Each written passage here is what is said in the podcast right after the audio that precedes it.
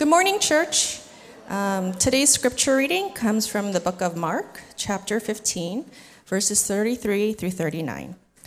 And when the sixth hour had come, there was darkness over the whole land until the ninth hour. And at the ninth hour, Jesus cried out with a loud voice, Eloi, Eloi, lama sabachthani, which means, My God, my God, why have you forsaken me? And some of the bystanders hearing it said, Behold, he is calling Elijah. And someone ran and filled a sponge with sour wine, put it on a reed, and gave it to him to drink, saying, Wait, let us see whether Elijah will come to take him down. And Jesus uttered a loud cry and breathed his last. And the curtain of the temple was torn in two from top to bottom. And when the centurion who stood facing him saw that in this way he breathed his last, he said, Truly, this man was a son of God. This is the word of the Lord.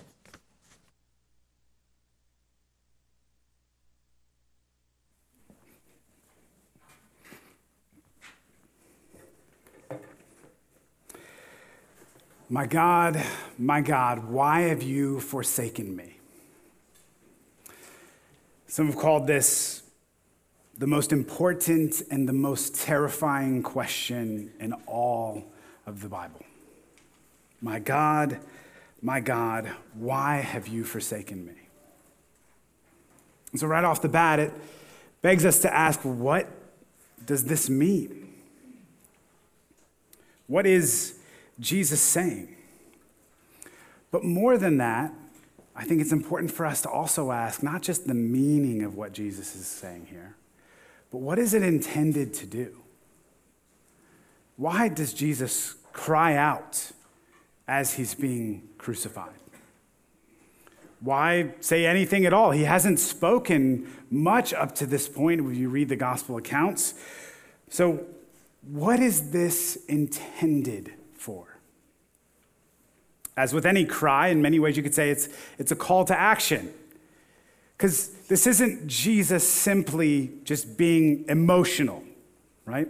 The way you would be when you cry out uh, during a sports game or when you cry out when it's home project time. Maybe that's just me, right? But my family pretty much knows, right? Like my daughter even said during the Super Bowl, like, oh, I forgot this is what happens when I watch with you, is you scream a lot, right? Or whenever I break out the drill and the hammer, the kids kind of know, like, time to fade into the background. Dad's going to be screaming soon. This is more than just a cry of emotion, though that's definitely there. It's, it's in many ways, a, a call to action. That when you cry out with a, a loud voice like this, with particular things to say, you're wanting to start something, maybe, or you're wanting to stop something, right?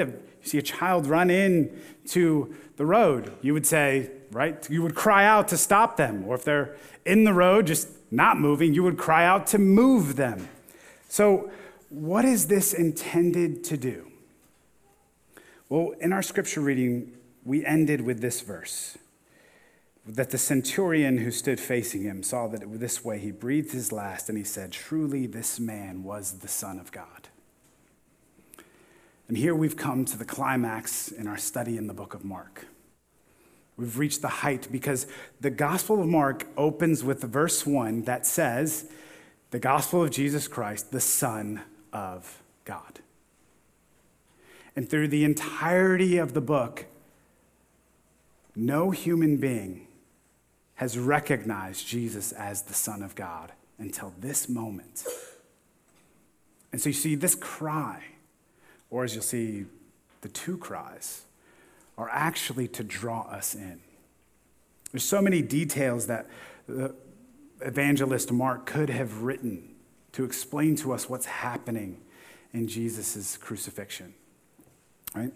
Here we actually only get one of the seven phrases we hear uttered by Jesus from the cross. And so, what is it that Mark wants us to be drawn in to see? What's the, the action he wants us to call, he wants to call us to? Ultimately, this is the very heart of Christianity, this being drawn in. Because after all, the, the entire narrative of the Bible, you could simply say, is, is how is God going to fulfill the promise that started in the Garden of Eden, where we would be his people and he would be our God. Clearly, that was lost when humanity turned away from God to live their own ways. And yet, then you read the entirety of the Old Testament, and that promise repeats itself over and over and over again. I will be your God, you will be my people. You will be my people, I shall be your God. And the answer is, how's that going to happen? How is that going to happen? And all of the scriptures point to, well, there would be a Messiah. And the Messiah would be the Son of God, which in many ways is just to say God Himself would come and somehow keep that promise. And here, Mark wants to draw us in to recognize how that promise works in our lives, how God really can be our God, and how we can be His people. So, to start us off this morning, I'll ask how is your relationship with God going? Right? If, if you're a Christian this morning, how's, how's that working out for you?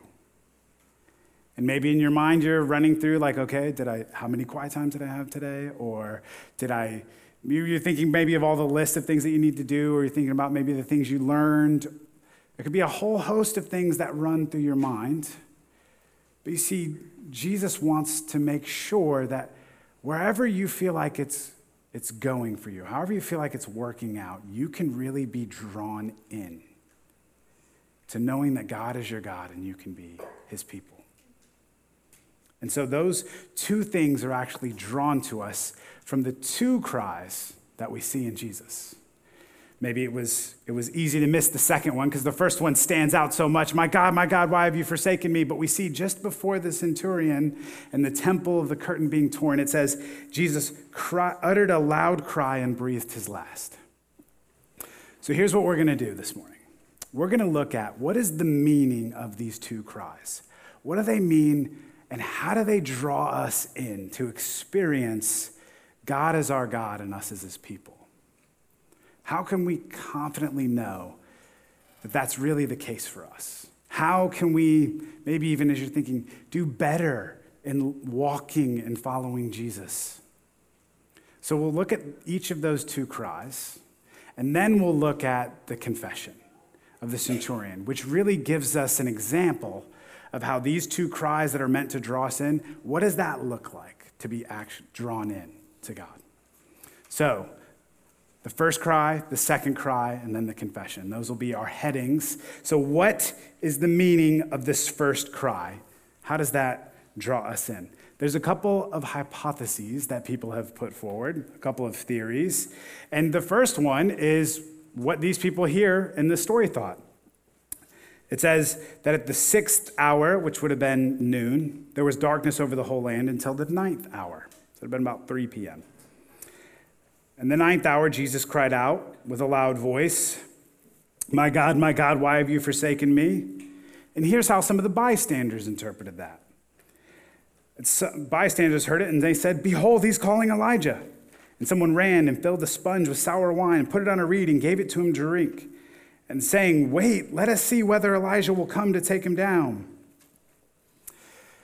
So, right away, you're like, What's, what's this deal with Elijah and what's up with the sour wine and what's going on here? Well, there was this, this tradition, right? That ultimately a righteous person who would be suffering at the end of their lives could be saved by Elijah.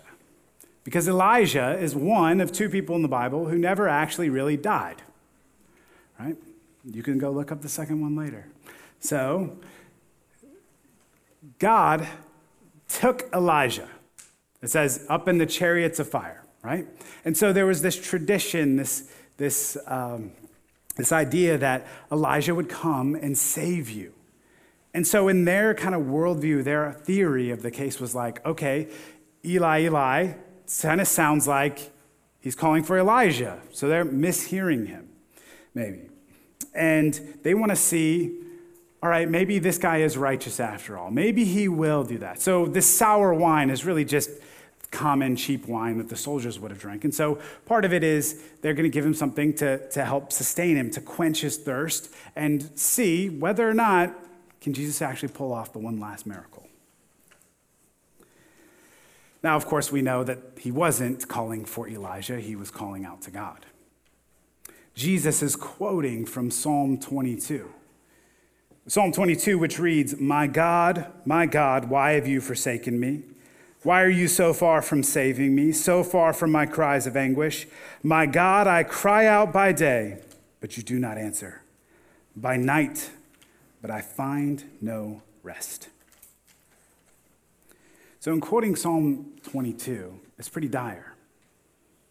And so, some people want to say, oh, no, no, no, no, this is just, this is just symbolic of Jesus. Like, Jesus is feeling really lonely, and he's just like kind of feeling forsaken, but I mean, God hasn't actually forsaken him. This is just symbolic. And, and you know, I mean, if you, if you read on, like, it says he's still saying, my God. And Psalm 22 kind of ends with victory of how God won't forsake him. And so that's where this is heading.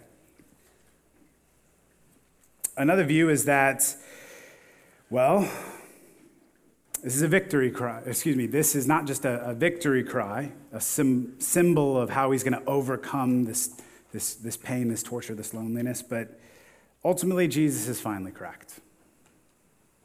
This is it. Because after all, this is the one time when Jesus prays and he doesn't call God Father.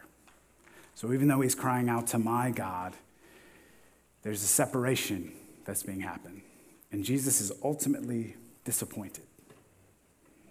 And there's more and more theories that we can go on. And so, how are we to know exactly what's happening? Well, each of these cries, the my God, my God, and the loud cry, they're accompanied by, you could say, a sign. Or there's something else that's going on that can help us understand what is Jesus doing and how do these cries intended to actually draw us in.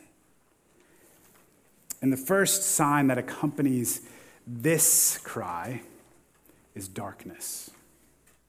Now, this isn't a darkness that could be explained by a sandstorm or a darkness that would be explained by an eclipse because it's not the season for sandstorms, it's the rainy season, and it's not the season for an eclipse, and I, because Passover is at full moon. And on top of that, an eclipse doesn't last three hours of darkness. Should you imagine how eerie and weird that would feel? In the middle of the day, when the sun should be at its highest, it's darkest. You see, that's because darkness throughout the scriptures represents the cursing, the anger, the wrath of God. It becomes clear in stories that are commonly read during this season, right, leading up to Easter, where you read about the Exodus. And in the Exodus, what do we see is God brings these plagues on Egypt and ultimately the last plague of darkness, where all of creation begins to unravel and even life itself and the firstborn themselves die. And darkness sets in. And it's not just a physical darkness, but it's a spiritual, emotional darkness that hangs heavy and disorients because all of creation itself is being disoriented and unraveling. This is where Amos in chapter 8 would say that the sun would go down at noon on this day. And it was Jesus himself that over and over, when he would talk about those who turned away from God, who didn't want to believe in Jesus, he would say that they would find themselves in utter darkness, which ultimately is they would forsake the light of God. And so, hell, right, it wasn't always this picture of fire, right, and burning, but so often it's referred to as darkness. A coldness. And who is this darkness falling upon? Is it falling upon the traitor who's betrayed Judas? Judas?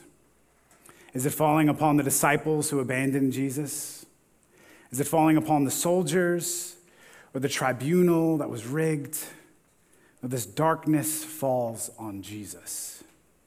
The cursing of God, the wrath of God, all the things that we've sung about this morning, we see falling on Jesus. Now, think about that cursing. So, you know, you could see in our worship program, our, our service ends with a blessing. And many times the blessing might go, May the Lord bless you and keep you.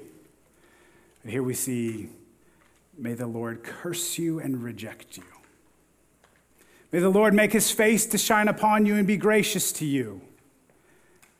But in this case, we see the Lord turning his face away, and not his grace, but his wrath falling upon Jesus.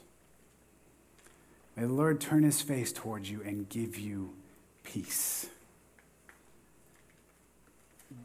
Again, the face of God does not turn towards Jesus with peace, it turns away from Jesus, and his wrath is poured out.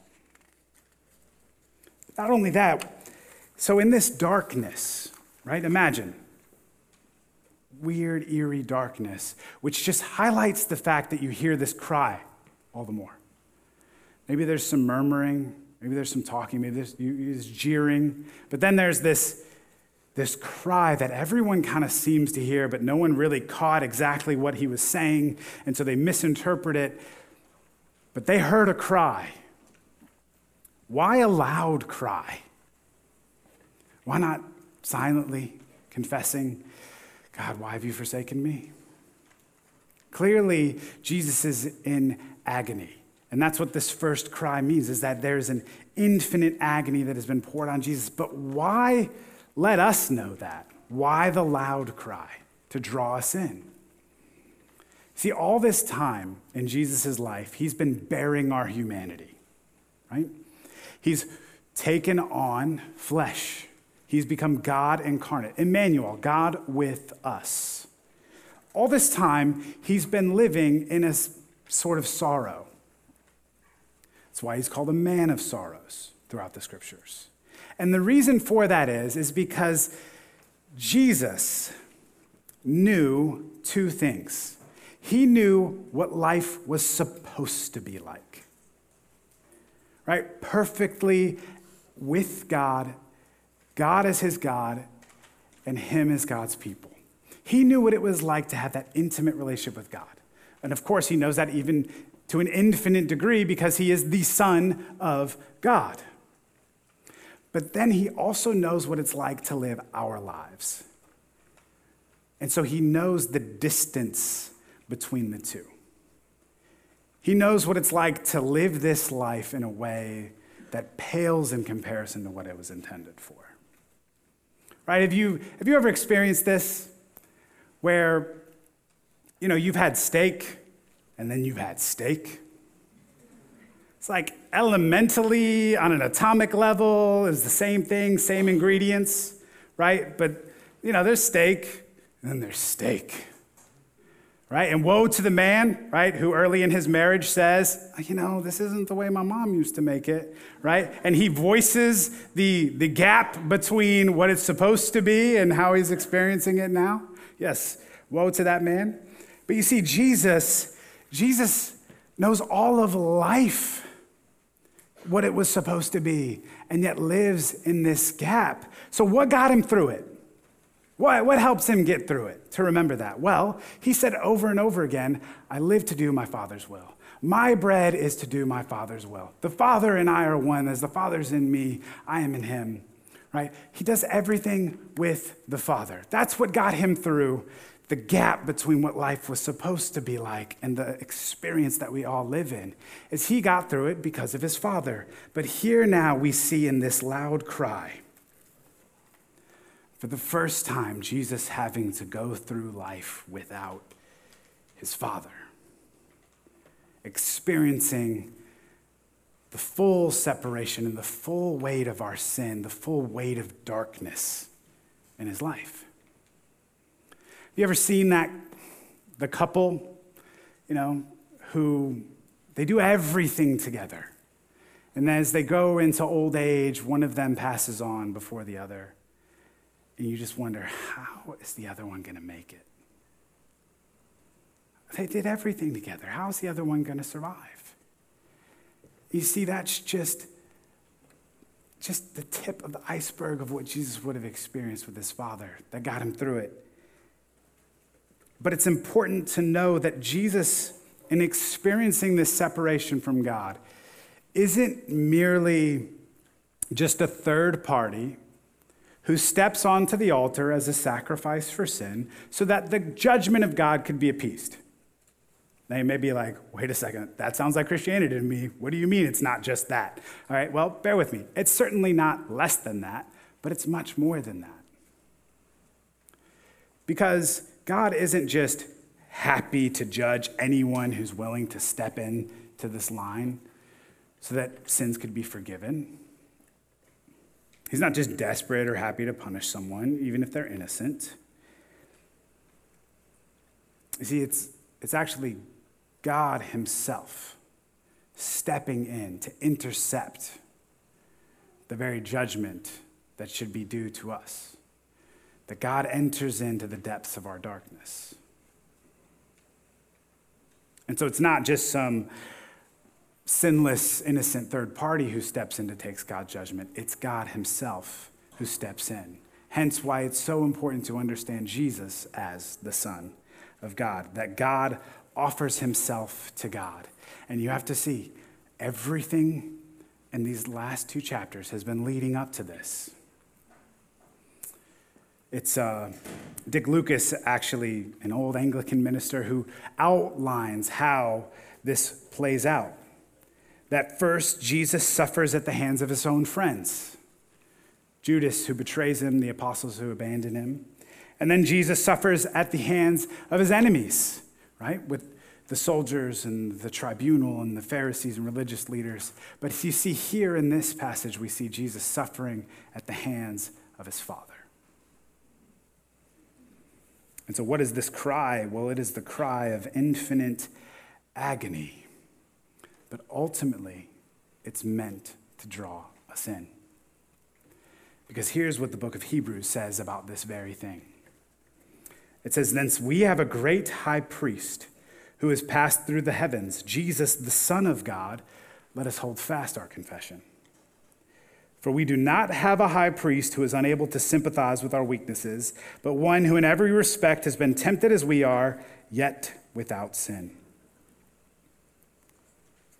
Let us then with confidence draw near to the throne of grace, that we may receive mercy and find grace to help in our time of need.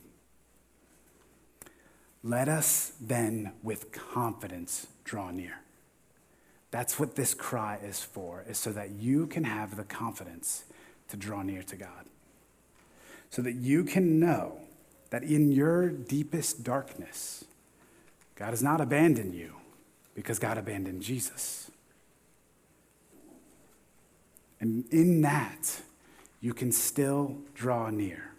God has not forsaken you, He will not forsake you because God forsook Jesus. And that's why we get to draw near. So, that's the first cry, the cry of infinite agony to give us the confidence that we can draw near to God in our own darkness. What's the second cry? What does the second cry mean? And how does that cry draw us in?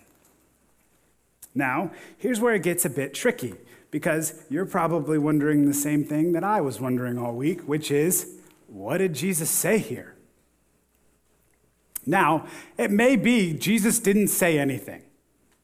Honestly, this could be one of those emotional, kind of guttural, just cries.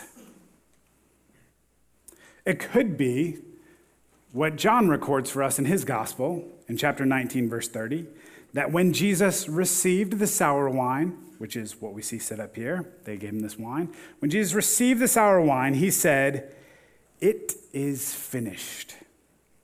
And he bowed his head and gave up his spirit. There could be what Jesus said in Luke 23 then Jesus, calling out with a loud voice, said, Father, into your hands I commit my spirit. And having said this, he breathed his last. So, what is this next cry? Because it, it obviously has an emotional, intellectual, a, a epiphany of an impact on the centurion who watches this.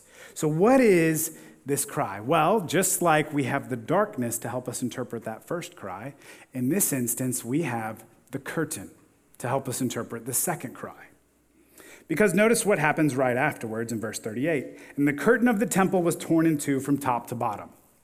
Think about that. Everything is outside the temple. We're on this, this, this mountain or this hill called Golgotha, which just means skull, which is where we get even the word Calvary, because Cal is just Cal. So that's the Latin for skull, right? So Calvary, Golgotha, same, the hill of Calvary, hill of Golgotha, same thing, outside the city, right? Because as Pastor Jeff explained last week, Jesus is receiving the curse of God. He has to be outside the city, he is cast out, okay? But then we're taken from outside the city, the camera kind of zooms in to what's happening inside this temple. And not just at any point inside the temple, it takes us back into the city inside the innermost part of the temple. You see, because the temple was the brick and mortar successor to the tabernacle given to Moses. And the tabernacle was this tent where God's presence that led them out of Egypt would dwell amidst God's people. The presence that was on the mountain with God. How would it go with the people? Well, it would be in the tabernacle. Well, then, when the kingdom's set up and they settle in the promised land in Jerusalem, how is God going to be with the people? Well, they would construct the temple. And the temple, in its innermost part, had these two rooms. This would be 15 centuries after Moses, right? They construct this temple that in the heart of it has the holy place and the most holy place. And what this is designed to do, as all great temples are designed to do, is there to teach you, to tell you a story. This is why when you go into, you know, kind of older church buildings, they're designed in certain ways. Many of them designed in the shape of a cross, or they have uh, icons or artifacts or stained glass windows to tell a story, to communicate about the things that we believe, so that over and over again we're reliving the story of God that can supersede our own narratives that we write for ourselves. Well, the temple then, of course, constructs this place where it's heaven and earth represented together. But it's separated by this giant, thick curtain. It's be about 60 feet tall, 30 feet wide. And in that, it separates the Holy of Holies, representing heaven, from the holy place, just representing earth. And it was, and it was woven into it cherubim. Now, maybe you hear cherubim or cherubim or however, maybe you pronounce it, but this, this idea of these angels were woven into it, and maybe you think the Hallmark cute little baby angels who are naked flying around. No, these are the angels that harken back to the Garden of Eden that were set there with flaming swords to keep Adam and Eve from having access to the tree of life. And they are set in this curtain which says, you cannot come through here unless you pass under the sword. And so it would only be on one day a year, Yom Kippur, the Day of Atonement, where the high priest of Israel would carry a blood sacrifice in and make intercession for God's people. And so, of course, you can see the symbolism that when Jesus gives this final cry, the curtain is torn, not from bottom to top but from the top to bottom. That Jesus has finally and fully accomplished, as we sung, once for all, the perfect sacrifice is actually made. No more sacrifices need to be made after Jesus because we now have access to God. He really can be our God, and we can be his people. And we're invited to draw near in that as the writer of Hebrews would say in Hebrews chapter 10. It says, Therefore, brothers, since we have confidence to enter the holy places by the blood of Jesus, the new and living way that he opened for us through the curtain, that is, through his flesh. And since we have a great priest over the house of God, let us draw near with a true heart and full assurance of faith with our hearts sprinkled clean from an evil conscience and our bodies washed of pure water, let us hold fast the confession of our hope without wavering.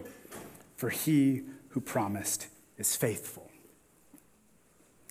You see, you hear that same language. Let us with confidence draw near. And why do we draw near? Are we confident in ourselves?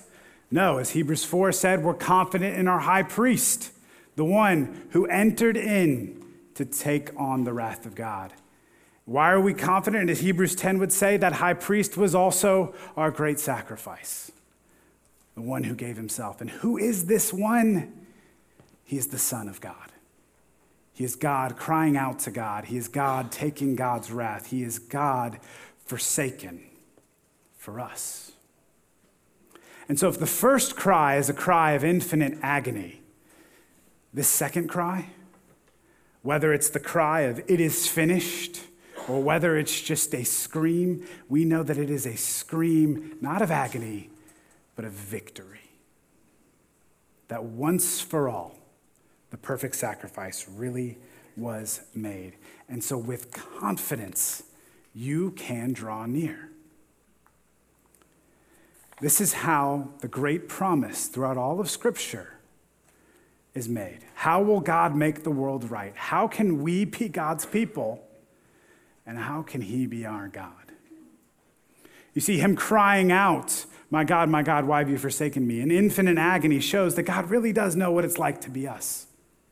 He knows us completely. He can, he can sympathize with us. But more than that, the cry of victory shows that we really can be God's people.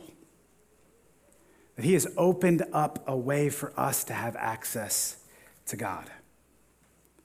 And so, to close, let's just look briefly then at the end here. So, as this curtain is torn in two, as God takes on God's wrath, as the darkness falls on Jesus, we are given a picture of what it looks like to be drawn in. We're given a picture of what it looks like even to begin to draw near to God with confidence. And it's in the most unlikely of places, it's the centurion. See, because as I said, Mark 1 starts of Jesus Christ, the Messiah, the Son of God. And then it's not until chapter 15, verse 39, that someone finally realizes and admits Jesus is the Son of God. The whole narrative pushes to this point. Now, at Jesus' baptism, God says, This is my son. When Jesus would cast out demons or enter into darkness, he would, the demons would say that Jesus is the Son of God, but no human has done it. And yet there's something about Jesus' death that breaks through to the centurion who says, This is the Son of God. Now you have to understand that this, this is radical. Because the phrase Son of God would have been known to Roman soldiers. After all, right? Caesar would have been seen as one of the sons of the gods, right? That the heroes in, you know, of honor were sons of God. But you see, none of those Caesars or heroes were divine characters that died on a cross. So when he confesses that Jesus is the Son of God, he's not just saying, oh, this is some great hero like all the other great heroes. Something broke through to this centurion. Because look, you got to understand like, for this centurion, this is just Friday, right? Like, it's three o'clock on a Friday, and he's hoping his shift can end. You know, who knows how many crucifixions he's got left for the day? This is his job. He's tired, he's ready for the weekend. He sees this all the time. People dying in front of him is nothing. Obviously, if we were to witness something like this, if you have witnessed a death, it stands out to you because hopefully it's not something you see frequently. But for him, it's like the people who work at the funeral home. Like, yeah, sorry for your loss. We'll get this out of here. We'll clean this up. We take care of you, but we do this all the time, and we got three more after this. So move it along. So, what was it that broke through? How was Jesus dying powerful for him? Now, ultimately, the answer is we're not sure. That it was something about the way he breathed his last that gets the centurion to abandon everything that he knows or thinks. And it broke through his own darkness so that he could see Jesus. Because notice the other people, when they saw Jesus dying, they just kept it within their box and their worldview. Like, oh, he must be calling Elijah. Let's see if he really is righteous. Elijah will save him because righteous people don't die on crosses. But in this centurion, he's saying, who should say, sons of God, the kings don't die on crosses, but instead, he has everything flipped on his head. And you see, that's what it means to draw near. The centurion gives us a picture of how everything is flipped upside down in our lives. Everything is up for grabs because Jesus is the Son of God. It changes our understanding of power, it changes our understanding of weakness. Everything that we've talked about through the Gospel of Mark up till now is only clearly seen and embraced when we realize Jesus really was the Son of God. And so, in drawing near, we're invited to have this full assurance that when we suffer, it's not because God's abandoned us. It couldn't be farther from the truth. And so when we acknowledge Jesus as the Son of God, when we draw near with that assurance of faith, as the writer of Hebrews tells us, we're having our own worldviews upended. We're not fitting Jesus into the box of good things happen to good people. Instead, we're recognizing if the greatest of them all experience suffering, I can experience the suffering too. You see, and as we draw near, the way we have everything upended is that when we recognize that this victory has given us access to this one God, we can know that we need not despair. We need not be stifled or held up by our own regrets. But we can confidently go to the one who has made it possible for us to draw near. Let's pray.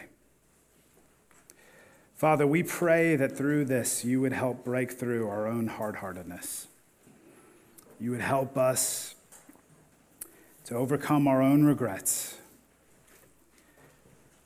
Father, that just as you did for the centurion, helping him to see and understand that truly this man was the Son of God, that you would help us to have that same understanding to grasp not just the depth of your suffering, but the finality of your victory. May that change us, we pray. Amen.